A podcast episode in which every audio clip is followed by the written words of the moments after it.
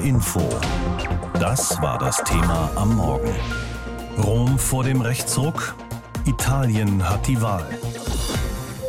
Als Favorit bei dieser Wahl gilt ein Rechtsbündnis um die Brüder Italiens, die Fratelli d'Italia. Die Partei gilt als postfaschistisch, steht also politisch gesehen ziemlich weit rechts. Vorsitzende ist Giorgia Meloni.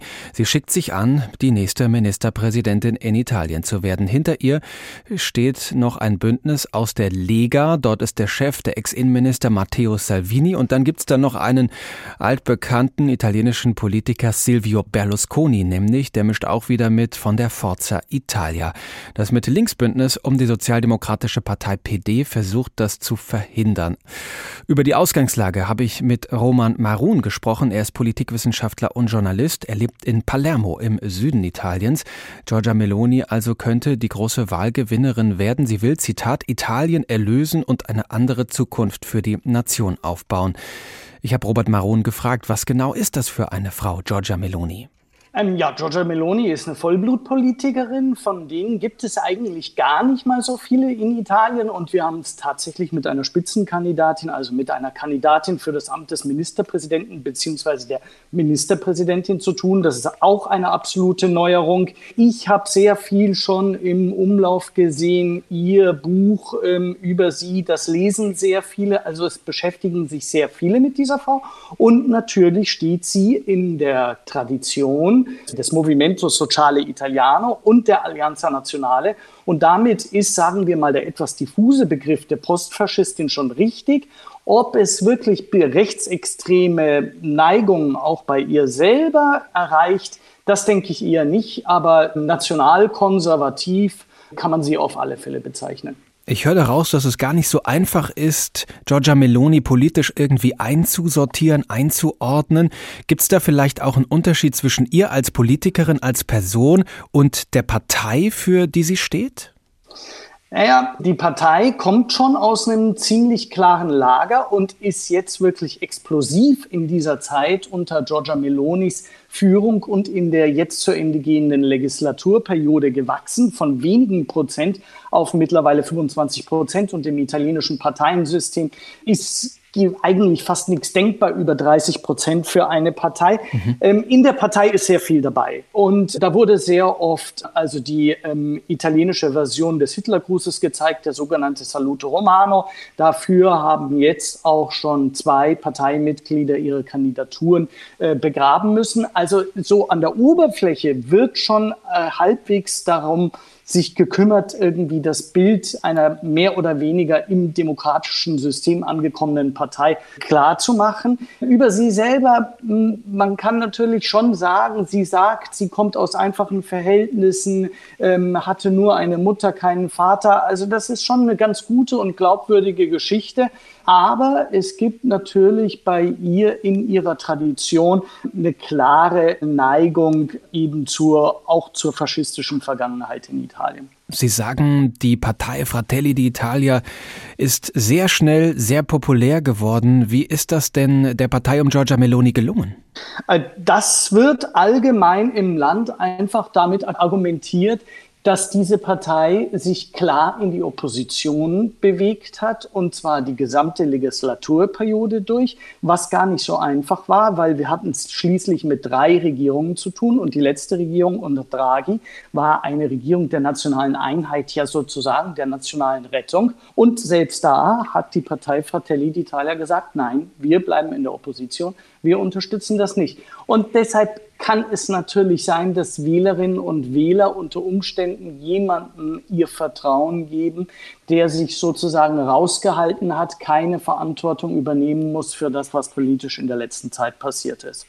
In den Umfragen hat dieses rechtsgerichtete Bündnis die Nase vorne. Da ist ja auch noch Lega-Chef Matteo Salvini beteiligt und auch der altbekannte Silvio Berlusconi von der Forza Italia. Ist das denn schon gemachte Sache? Hat das Linksbündnis am Ende doch Chancen, als Sieger hervorzugehen? Ziemlich sicher nicht. Also die letzten Umfragen, es gibt ja zwar dann so einen Waffenstillstand beziehungsweise ein Umfragenverbot in der direkten Vorwahlzeit, aber die letzten Umfragen haben eigentlich ein so klares Bild gesprochen und dann hat dieses Rechtsbündnis hat es geschafft, wirklich in den Einmannwahlkreisen sich auf gemeinsame Kandidaten zu einigen und das hat dann eben auch noch eine Folge insgesamt für die Verhältnisstimmen, die im Parlament kommen. Es wurde sogar schon mit kalkuliert, dass unter Umständen dieses Bündnis über 66 Prozent der Abgeordnete für sich vereinigen kann, womit man dann die Verfassung ändern könnte.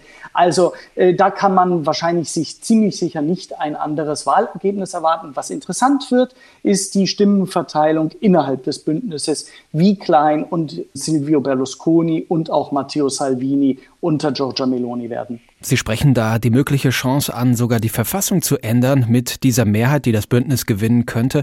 Bedeutet das am Ende des Tages, dass das nicht eine von vielen Wahlen in Italien ist, die wir in den vergangenen Jahren gesehen haben, sondern eine, die dieses Land wirklich langfristig verändern könnte?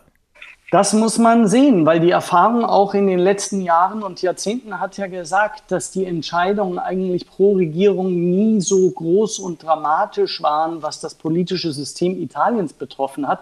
Wir haben es eigentlich immer noch mehr oder weniger mit demselben politischen System zu tun wie am Ende des Zweiten Weltkriegs. Aber die Ankündigungen gibt es und die muss man natürlich ernst nehmen gerade wenn es zum Beispiel um so eine Sache geht, wie Abtreibungen zu erschweren oder sogar unmöglich zu machen oder den italienischen Staatspräsidenten direkt vom Volk wählen zu lassen, was ihm dann eine ganz andere Legitimationsbasis gibt.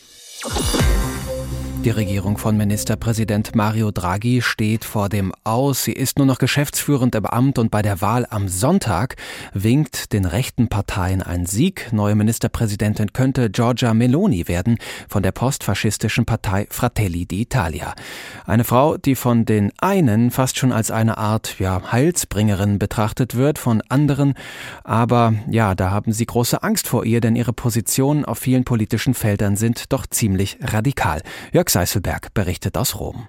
Ihren Vorsprung in den Umfragen ins Ziel bringen, das prägt den Wahlkampf Giorgia Melonis in der Schlussphase. Ihre Botschaft von ihr und ihrer Partei Brüder Italiens müsse niemand Angst haben. Wir sind bereit, dieser Nation eine freie und gerechte Regierung zu geben, die Respekt vor den Bürgern hat und sie nicht als Untertanen ansieht, die an die Identität dieser Nation glaubt, die ihre spezifischen Stärken zur Geltung bringen, die ihre Arbeit verteidigen will, ihre Unternehmen, ihre Produkte, ihre Glaubwürdigkeit in der Welt. Die letzten Umfragen durften in Italien zwei Wochen vor der Wahl veröffentlicht werden. Danach liegt das von Meloni geführte Rechtsbündnis mit über 15 Prozentpunkten in Führung. Deutlich stärkste Einzelpartei würden demnach die Brüder Italiens. Mit Meloni könnte erstmals eine Politikerin Ministerpräsidentin werden, die politisch in neofaschistischen Organisationen groß geworden ist. Die 45-Jährige selbst betont, mit ihr als Regierungschefin würde sich nichts ändern an der Einbindung in die westlichen Bündnisse. Melonis Partei Brüder Italiens hat vergangene Woche im Europaparlament gegen eine Verurteilung Ungarns gestimmt. Die Rechtspolitikerin wiederum kritisiert, dass Bundeskanzler Scholz und SPD-Chef Klingbeil die Demokratische Partei Enrico Lettas unterstützt hätten bei dessen Besuch in Berlin. Das sind Operationen, die sich gegen Italien richten. Enrico Letta trifft die Deutschen und die sagen, es wäre gut, wenn Letta gewinnt und nicht Giorgia Meloni. Wen dagegen ich um Schutz bitte im Sinne von Zustimmung, das sind die Italiener. Klingbeil hatte Meloni als Postfaschistin bezeichnet. Hauptgegenspieler Melonis ist Letta mit seiner Demokratischen Partei, die in den Umfragen deutlich zurückliegt, aber in der Schlussphase noch einmal versucht zu mobilisieren mit ihrer Kampagne Scegli, übersetzt Entscheide dich, zwischen Schwarz, der Farbe, die in Italien für die Rechte steht, und Rot. Unsere so zugespitzte Kampagne verfolgt zwei Ziele. Auf der einen Seite unsere Vorschläge zu transportieren zu den Bürgerrechten, zur Umwelt, zur Arbeit, zum Sozialen, zu Europa. Auf der anderen Seite wollen wir deutlich machen, unsere Ideen sind sehr, sind radikal anders als die der Rechten. Letta und die Demokraten vermeiden weitgehend persönliche Angriffe auf Meloni, aus Furcht vor einem Effekt der Solidarisierung unter rechten Wählern, wie es ihn vor einigen Jahren bei Berlusconi gegeben hat. Berlusconi ist auch in diesem Wahlkampf wieder dabei, spielt aber nur noch eine Nebenrolle. Seine einst dominierende Forza Italia ist in den Umfragen auf 8% abgestürzt.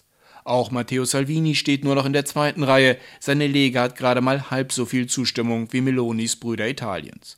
Punkte zu machen, versucht Salvini, indem er angesichts der hohen Energiepreise die Sanktionen gegen Russland in Frage stellt. Man muss alles tun, was möglich ist, um den Krieg zu beenden, um die Waffen zu stoppen, die Bomben um Leben in der Ukraine zu retten und auch Arbeitsplätze in Italien. Weil je länger der Krieg dauert, desto teurer werden unsere Strom- und Gasrechnungen. Zugelegt im Laufe des Wahlkampfs hat die linkspopulistische Fünf-Sterne-Bewegung unter dem ehemaligen Ministerpräsidenten Conte. Landesweit aber sind die letzten vorliegenden Umfragen eindeutig. Alles deutet auf einen Sieg des Rechtsbündnisses hin und darauf, dass Giorgia Meloni künftige Ministerpräsidentin wird. HR Info. Das war das Thema am Morgen. Rom vor dem Rechtsruck? Italien hat die Wahl. Und es gibt da eine Frau, die ist so etwas wie das Gesicht dieses möglichen Rechtsrucks. Sie heißt Giorgia Meloni. Manche verpassen ihr auch ein Label, und zwar das Label Rechtsextrem. Sie schickt sich an, Ministerpräsidentin in Italien zu werden, gemeinsam mit ihrer postfaschistischen Partei Fratelli d'Italia. Sie hat dabei prominente Unterstützung. Da ist Silvio Berlusconi. Er mischt wieder mit, zusammen mit seiner Partei Forza Italia. Und dann ist da noch die rechte Lega um den Ex-Innenminister Matteo Salvini. Was also treibt Italien bei dieser Wahl möglicherweise so weit nach rechts? Darüber habe ich mit Giovanni Di Lorenzo gesprochen. Er ist deutsch-italienischer Journalist und Chefredakteur der Zeit. Ich habe ihn gefragt, wie tief sind Ihre Sorgenfalten, wenn Sie an die Wahl am kommenden Sonntag denken? Na, ich glaube, meine Sorgenfalten sind da gar nicht so entscheidend. Entscheidend ist, äh, was das für Europa bedeuten würde, was das für Italien bedeuten würde und wie man die italienische Politik insgesamt einschätzt. Ich bin mit diesem schnellen Labeln, also Giorgia Meloni ist eine Rechtsextremistin, vorsichtig. Im Wahlkampf jedenfalls hat sie davon nichts zu erkennen gegeben. Sie ist moderater als alle Redner und Rednerinnen, die ich von der AfD so verfolge. Ähm, aber zweifellos sind in ihrer Partei, vor allem unter ihren Wählern, übelste Elemente. Und es gibt ja auch ein Symbol, nämlich die berühmte Flamme, die äh, eindeutig aus der Zeit der neofaschistischen Gründung nach dem Zusammenbruch des Faschismus stammt. Das heißt also, Sie würden sagen, man muss da durchaus ein bisschen mehr differenzieren. Äh, halten Sie es für möglich, dass sich äh, Giorgia Meloni da vielleicht auch etwas gemäßigter gegeben hat im Wahlkampf, als sie wirklich ist? Könnte sein, das schließe ich überhaupt nicht aus, dass das eine Rolle gespielt hat, aber sie hat keinen Zweifel zu erkennen gegeben, dass sie proeuropäisch ist, wenn auch mit anderen Akzenten als ihr noch amtierender Vorgänger, dass sie dem transatlantischen Bündnis treu ist. Und dann gibt es ja in Italien ja auch eine Tendenz zu sagen, es wird in Italien nie so schlimm, wie man denkt. Auch der Stern von äh, Matteo Salvini, der äh, ist äh, stark am Sinken und die Frage ist, ob er ein schlechtes Wahlergebnis am kommenden Sonntag überhaupt überlebt. Sie haben vor ein paar Jahren zusammen mit dem Bestsellerautor und Mafia-Kenner Roberto Saviano ein Gesprächsband geschrieben, Titel Erklär mir Italien, wie kann man ein Land lieben, das einen zur Verzweiflung treibt.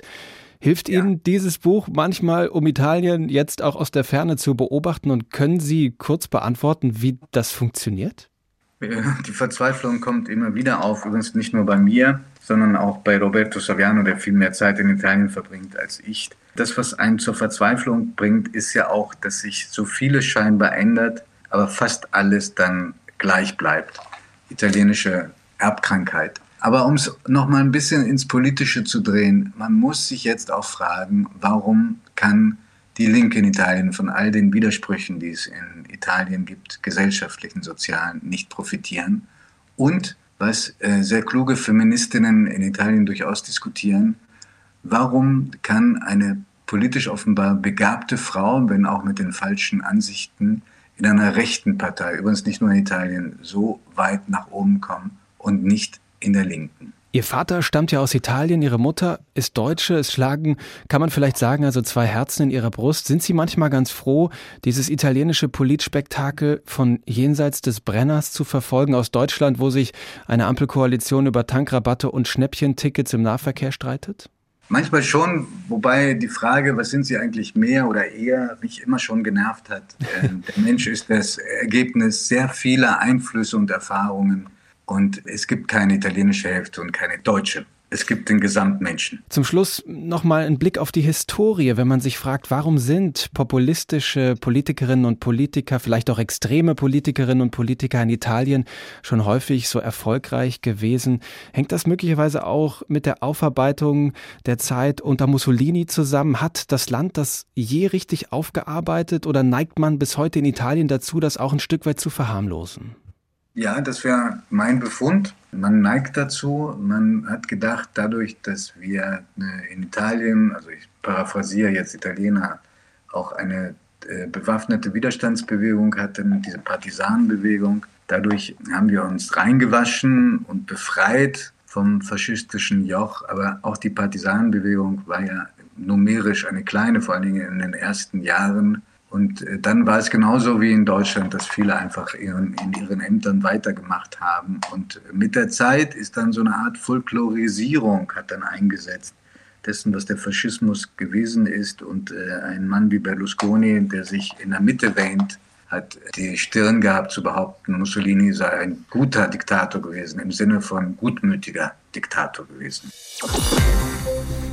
Klar, die Wahl in Italien am kommenden Sonntag spielt sich von uns aus gesehen doch recht weit weg ab im Süden Europas, aber das heißt nicht, dass die Wahl nicht hier mitentschieden wird. Bei uns in Hessen leben Zehntausende italienische Staatsbürger. Auch sie können dann natürlich ihr Kreuzchen machen. Sie haben die Chance, das Treiben der politischen Figuren aus der Ferne zu beobachten. Was erhoffen sich die italienischen Menschen in Hessen von dieser Wahl? Unsere Reporterin Jutta Nieswand hat sich umgehört. Seit acht Jahren lebt Cinzia Schuto in Deutschland, arbeitet in Frankfurt als Journalistin für ein italienisches Magazin. Die Lage vor den Wahlen in Italien macht ihr Angst. Ich habe Angst, weil wir Gefahr laufen, eine echte rechtsextremistische Regierung äh, zu haben in Italien. Ich habe Angst vor Giorgia Meloni, die die stärkste Partei wahrscheinlich sein wird. Sie wird sehr wahrscheinlich auch unsere Verfassung ändern in Richtung mehr Macht an der Regierung, weniger Macht das Parlament. Ich habe Angst, dass auch ein paar wichtige Rechte für die Bürger und Bürgerinnen weggenommen werden, zum Beispiel die Abtreibungsrecht. Vorbild für Giorgia Meloni ist Ungarns Präsident Orban, sagt sie. Daher befürchtet sie, dass auch Italien autokratisch und antieuropäisch werden könnte, um dann eine Gefahr für ganz Europa zu werden, wenn es sich mit anderen rechtsregierten Ländern zusammenschließt. Auch Diletta Bossi, die seit zehn Jahren in Deutschland lebt, macht sich da Sorgen. Ich glaube an Europa und an was Europa bedeutet. Und wir sollten zusammenbleiben, insbesondere in diese Zeiten mit Ukraine, mit alles, was in den nächsten Monaten passieren könnte. Ich finde einfach schade, dass so ein Mario Draghi gegangen ist. Endlich hatten wir einen Politiker, der überall respektiert war. Und jetzt, äh, wer weiß, was passiert in einer Woche. Tatsächlich befürchtet sie Rückschritt in Italien, zum Beispiel wenn es um Abtreibung geht oder um Adoption für Homosexuelle. Allerdings hofft sie auch, dass sich viele unentschlossene Wähler doch noch gegen rechts entscheiden und dass selbst wenn die Rechten gewinnen, sie nicht so lange im Amt bleiben. Rocco Berandi, Besitzer der Pizzeria La Traviata in Frankfurt, lebt seit über 50 Jahren in Deutschland und kann es immer noch nicht fassen. Ich bin total enttäuscht, diese neue Wahl. Für mich ist ein riesiger Verlust mit der Draghi. Ich bin ein Fan von Draghi. Der Draghi für mich war ein Supermann. Aber jetzt, ich war in Italien und habe ich die Melone erlebt und habe ich Salvini erlebt, Katastrophe. Und die Leute klatschen trotzdem. Ich finde das Katastrophe. Trotz allem hat er gewählt, auch wenn es ihm nicht leicht gefallen ist. Doch es gibt auch in Hessen Italiener und Italienerinnen, die trauen keinem Politiker und gehen nicht zur Wahl. Wie Gisueppe, Mitte 20, in Deutschland geboren. Seine Eltern stammen aus Italien. Weil die Politiker alle korrupt sind. Die kriegen nur alles in deren Taschen und helfen nicht mal dem Volk. Das Volk leidet. Und das ist das Traurige in Italien weil das Land an sich schön ist, aber die beuten die nur aus. Sein Kollege Giovanni, Ende 30, ist zwar in Italien geboren, aber auch schon als Kind nach Deutschland gekommen. Auch er hält nichts von den Wahlen in Italien. Es wird sowieso durch diese jetzt diese neue Wahl, was kommt, wer kommt jetzt als nächstes, wird nicht besser. Jeder verspricht, wenn der oben sein möchte. Aber im Endeffekt kommt nichts dabei raus. Nicht umsonst hat auch Journalistin Cinzia Schuto den Eindruck, viele Italiener und Italienerinnen glauben nicht, dass die Politik etwas für sie tun kann. Deshalb ziehen sie sich ins Private zurück. Sie will aber die Hoffnung auch nicht aufgeben. Meine Hoffnung ist, dass viele Italiener zur Wahl gehen und dass wir eine starke Opposition haben. Und das ist auch sehr wichtig. Also wir sind eine parlamentarische Republik. Das heißt, eine starke Opposition im Parlament machte der Unterschied. Also kann auch verhindern, zum Beispiel, dass die Regierung unsere Verfassung ändert. Vor allem, wenn Meloni, Salvini und Berlusconi eine Regierung bilden, hält sie das für sehr wichtig. HR Info. Das Thema. Wer es hört, hat mehr zu sagen.